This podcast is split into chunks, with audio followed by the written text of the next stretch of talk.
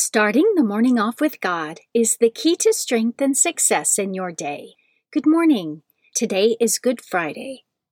On the Friday of the Lord's Passion, Good Friday, the Church commemorates the death of Jesus Christ on the cross for the sins of all mankind.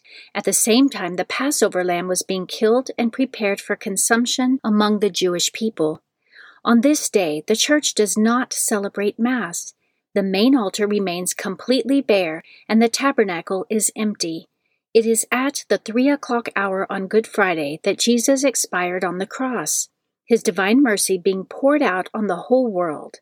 At this hour, the Christian faithful should observe a solemn and prayerful silence in memory of the hour in which our salvation was won at so great a price. Please join me in praying the morning offering prayer and prayers for our Holy Father. In the name of the Father, and of the Son, and of the Holy Spirit, Amen. O Jesus, through the Immaculate Heart of Mary, I offer you my prayers, works, joys, and sufferings of this day, for all the intentions of your Sacred Heart, in union with the holy sacrifice of the Mass throughout the world, for the salvation of souls, the reparation of sins, the reunion of all Christians, and in particular for the holy intentions of the Holy Father this month. Amen. Prayers for the Holy Father. Almighty and everlasting God, have mercy upon thy servant, Pope Francis, our Supreme Pontiff, and direct him, according to thy loving kindness, in the way of eternal salvation, that of thy gift he may ever desire that which is pleasing unto thee, and may accomplish it with all his might, through Christ our Lord. Amen. Our Father, who art in heaven, hallowed be thy name. Thy kingdom come, thy will be done, on earth as it is in heaven. Give us this day our daily bread, and forgive us our trespasses, as we forgive those who trespass against us.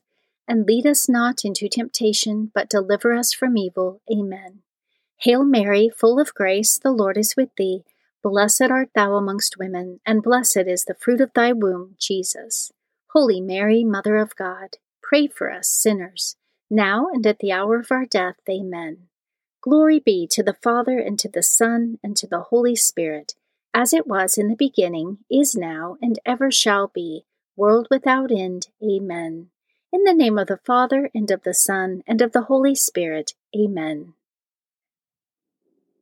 Quote from St. Anthony Mary Claret Our Lord has created persons for all states in life and in all of them we see people who achieved sanctity by fulfilling their obligations well. Meditation of the Day, an excerpt from An Introduction to the Devout Life by St. Francis de Sales. Always give good heed to the Word of God, whether you hear or read it in private, or hearken to it when publicly preached. Listen with attention and reverence. Seek to profit by it and do not let the precious words fall unheeded. Receive them into your heart as a costly balsam. Imitate the Blessed Virgin, who kept all the sayings concerning her Son in her heart. And remember that according as we hearken to and receive God's words, so will He hearken and receive our supplications. Scripture verse of the day Yours, O Lord, are the greatness, the power, the glory, the victory, and the majesty. For all that is in the heavens and on earth is yours. Yours is the kingdom, O Lord, and you are exalted as head above all. Riches and honor come from you, and you rule over all. In your hand are power and might, and it is in your hand to make great and to give strength to all. And now, our God, we give thanks to you and praise your glorious name. 1 Chronicles chapter 29 verses 11 through 13. Saint of the Day. The saint of the day for April 15th is Saint Hunna. Saint Hunna died in 679 AD. She was born in Alsace, France. She was the virtuous daughter of a duke, and she married a similarly virtuous nobleman. Hunna and her husband did not indulge in unnecessary luxuries according to their high state in life and instead detach themselves from their riches by opening their home to the poor and assisting them in their need. St. Deodatus, a bishop who resigned from his see, came to live with the holy couple for a time. St. Hunna and her husband greatly profited from his religious instruction and grew in sanctity as a result. When Hunna bore a son, she named him after St. Deodatus. This child, raised by such holy parents, later joined a monastery and also became a saint. After her husband's death, Hunna continued to spend her life serving the poor, especially women. No task was too menial for her. She tended to the poor and the sick and regularly, including their laundry and mending, even to the point of exhaustion. For this she was nicknamed the Holy Washerwoman. She also gave away her wealth and property to build churches and monasteries. So many miracles were attributed to her that Pope Leo X canonized her in 1520. Saint Hunna is the patron saint of laundresses. Saint Hunna, pray for us. The celebration of the Passion of the Lord. A reading from the book of the prophet Isaiah, chapter 52, verse 13 through chapter 53, verse 12. See, my servant shall prosper, he shall be raised high and greatly exalted. Even as many were amazed at him, so marred was his look beyond human semblance, and his appearance beyond that of the sons of man. So shall he startle many nations. Because of him, kings shall stand speechless for those who have not been told shall see, those who have not heard shall ponder it. Who would believe what we have heard? To whom has the arm of the Lord been revealed? He grew up like a sapling before him, like a shoot from the parched earth. There was in him no stately bearing to make us look at him, nor appearance that would attract us to him. He was spurned and avoided by people, a man of suffering, accustomed to infirmity one of those from whom people hide their faces, spurned, and we held him in no esteem.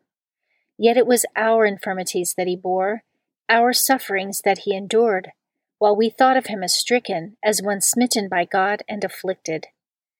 But he was pierced for our offenses, crushed for our sins. Upon him was the chastisement that makes us whole. By his stripes we were healed. We had all gone astray like sheep each following his own way, but the Lord laid upon him the guilt of us all. Though he was harshly treated, he submitted and opened not his mouth. Like a lamb led to the slaughter, or a sheep before the shearers, he was silent and opened not his mouth. Oppressed and condemned, he was taken away, and who would have thought any more of his destiny?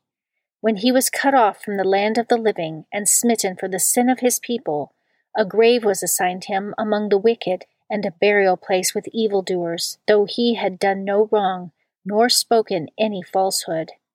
But the Lord was pleased to crush him in infirmity. If he gives his life as an offering for sin, he shall see his descendants in a long life, and the will of the Lord shall be accomplished through him. Because of his affliction, he shall see the light in fullness of days. Through his suffering, my servant shall justify many, and their guilt he shall bear. Therefore, I will give him his portion among the great, and he shall divide the spoils with the mighty, because he surrendered himself to death, and was counted among the wicked. And he shall take away the sins of many, and win pardon for their offenses. The Word of the Lord. Responsorial Psalm, Psalm 31. Father, into your hands I commend my spirit. In you, O Lord, I take refuge. Let me never be put to shame. In your justice, rescue me. Into your hands I commend my spirit. You will redeem me, O Lord, O faithful God. Father, into your hands I commend my spirit. For all my foes I am an object of reproach, a laughingstock to my neighbors, and a dread to my friends. They who see me abroad flee from me. I am forgotten like the unremembered dead. I am like a dish that is broken. Father, into your hands I commend my spirit. But my trust is in you, O Lord. I say, You are my God. In your hands is my destiny. Rescue me from the clutches of my enemies and my persecutors. Father, into your hands I commend my spirit. Let your face shine upon your servant. Save me in your kindness. Take courage and be stout hearted, all you who hope in the Lord. Father, into your hands I commend my spirit. A reading from the letter to the Hebrews, chapter 4, verses 14 through 16, and chapter 5, verses 7 through 9. Brothers and sisters, since we have a great high priest who has passed through the heavens, Jesus, the Son of God, let us hold fast to our confession. For we do not have a high priest who is unable to sympathize with our weaknesses, but one who has similarly been tested in every way, yet without sin. So let us confidently approach the throne of grace to receive mercy and to find grace for timely help. In the days when Christ was in the flesh, he offered prayers and supplications with loud cries and tears to the one who was able to save him from death, and he was heard because of his reverence. Son though he was, he learned obedience from what he suffered, and when he was made perfect, he became the source of eternal salvation for all who obey him. The Word of the Lord. The Passion of our Lord Jesus Christ according to John chapter 18, verse 1 through chapter 19, verse 42. Jesus went out with his disciples across the Kidron Valley to where there was a garden, into which he and his disciples entered. Judas, his betrayer, also knew the place because Jesus had often met there with his disciples. So Judas got a band of soldiers and guards from the chief priests and the Pharisees and went there with lanterns, torches, and weapons. Jesus, knowing everything that was going to happen to him, went out and said to them, Whom are you looking for? They answered him, Jesus the Nazarene. He said to them, I am. Judas his betrayer was also with them. When he said to them, I am, they turned away and fell to the ground. So he again asked them, Whom are you looking for? They said, Jesus the Nazarene. Jesus answered, I told you that I am. So if you are looking for me, let these men go. This was to fulfill what he had said I have not lost any of those you gave me. Then Simon Peter, who had a sword, drew it, struck the high priest's slave, and cut off his right ear. The slave's name was Malchus. Jesus said to Peter, Put your sword into its scabbard. Shall I not drink the cup that the Father gave me? So the band of soldiers, the tribune, and the Jewish guards seized Jesus, bound him, and brought him to Annas first. He was the father in law of Caiaphas, who was high priest that year. It was Caiaphas who had counseled the Jews that it was better that one man should die rather than the people.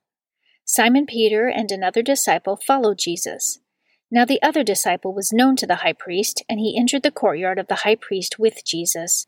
But Peter stood at the gate outside. So the other disciple, the acquaintance of the high priest, went out and spoke to the gatekeeper and brought Peter in.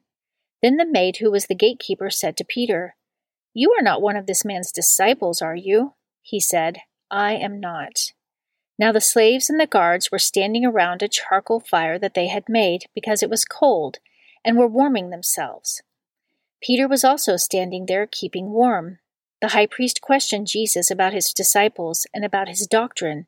Jesus answered him, I have spoken publicly to the world. I have always taught in a synagogue or in the temple area where all the Jews gather, and in secret I have said nothing. Why ask me? Ask those who heard me what I said to them. They know what I said. When he had said this, one of the temple guards standing there struck Jesus and said, Is this the way you answer the high priest? Jesus answered him, If I have spoken wrongly, testify to the wrong. But if I have spoken rightly, why do you strike me? Then Annas sent him bound to Caiaphas the high priest. Now Simon Peter was standing there keeping warm, and they said to him, You are not one of his disciples, are you? He denied it and said, I am not. One of the slaves of the high priest, a relative of the one whose ear Peter had cut off, said, Didn't I see you in the garden with him? Again Peter denied it, and immediately the cock crowed. Then they brought Jesus from Caiaphas into the praetorium. It was morning and they themselves did not enter the praetorium in order not to be defiled, so that they could eat the Passover. So Pilate came out to them and said, What charge do you bring against this man?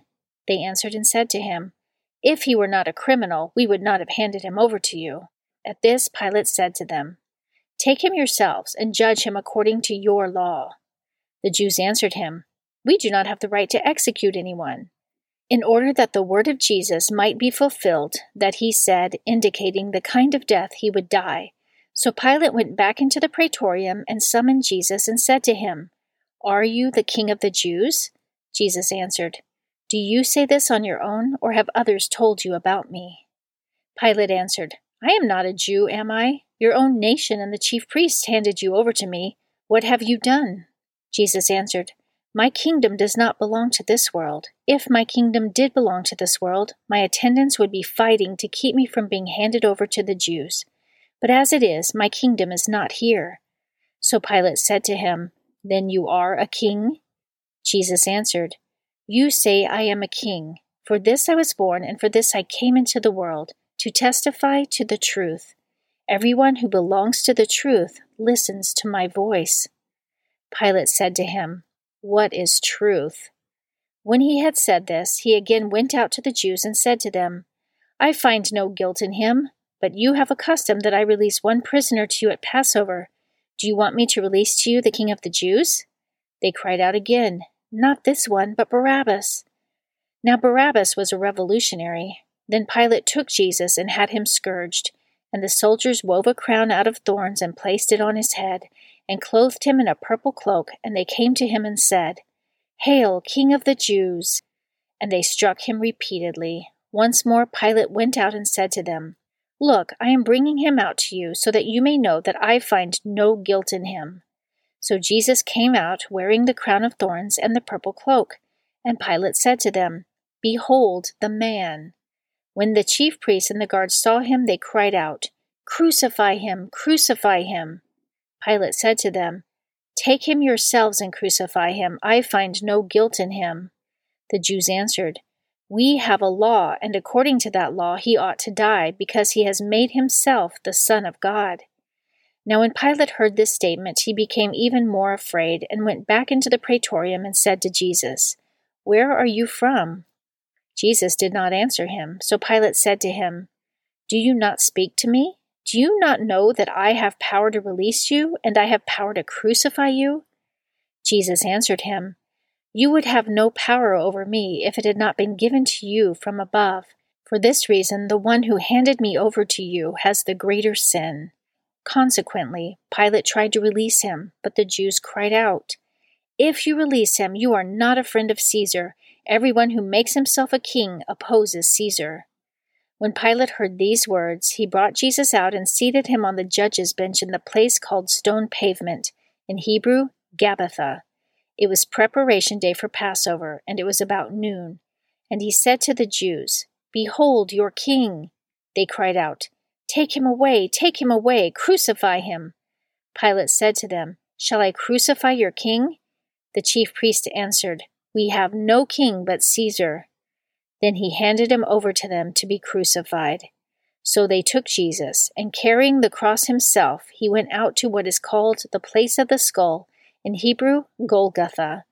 There they crucified him, and with him two others, one on either side, with Jesus in the middle. Pilate also had an inscription written and put on the cross. It read, Jesus the Nazarene, the King of the Jews. Now many of the Jews read this inscription because the place where Jesus was crucified was near the city, and it was written in Hebrew, Latin, and Greek. So the chief priests of the Jews said to Pilate, Do not write the King of the Jews, but that he said, I am the King of the Jews. Pilate answered, What I have written, I have written. When the soldiers had crucified Jesus, they took his clothes and divided them into four shares, a share for each soldier. They also took his tunic, but the tunic was seamless, woven in one piece from the top down.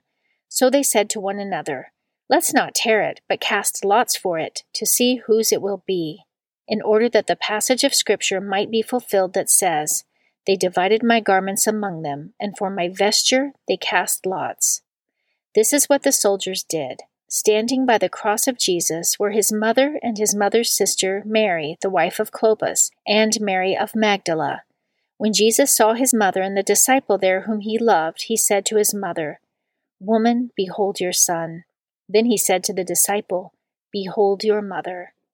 And from that hour the disciple took her into his home. After this, aware that everything was now finished, in order that the scripture might be fulfilled, Jesus said, I thirst. There was a vessel filled with common wine, so they put a sponge soaked in wine on a sprig of hyssop and put it up to his mouth. When Jesus had taken the wine, he said, It is finished. and bowing his head, he handed over his spirit. Now, since it was preparation day, in order that the bodies might not remain on the cross on the Sabbath, for the Sabbath day of that week was a solemn one, the Jews asked Pilate that their legs be broken and that they be taken down. So the soldiers came and broke the legs of the first and then of the other one who was crucified with Jesus. But when they came to Jesus and saw that he was already dead, they did not break his legs. But one soldier thrust his lance into his side, and immediately blood and water flowed out. An eyewitness has testified, and his testimony is true. He knows that he is speaking the truth, so that you also may come to believe. For this happened so that the scripture passage might be fulfilled. Not a bone of it will be broken. And again, another passage says, They will look upon him whom they have pierced. After this, Joseph of Arimathea, secretly a disciple of Jesus for fear of the Jews, asked Pilate if he could remove the body of Jesus. And Pilate permitted it. So he came and took his body. The one who had first come to him at night also came, bringing a mixture of myrrh and aloes weighing about one hundred pounds. They took the body of Jesus and bound it with burial cloths along with the spices, according to the Jewish burial custom. Now, in the place where he had been crucified, there was a garden, and in the garden a new tomb, in which no one had yet been buried. So they laid Jesus there because of the Jewish preparation day, for the tomb was close by. The Gospel of the Lord.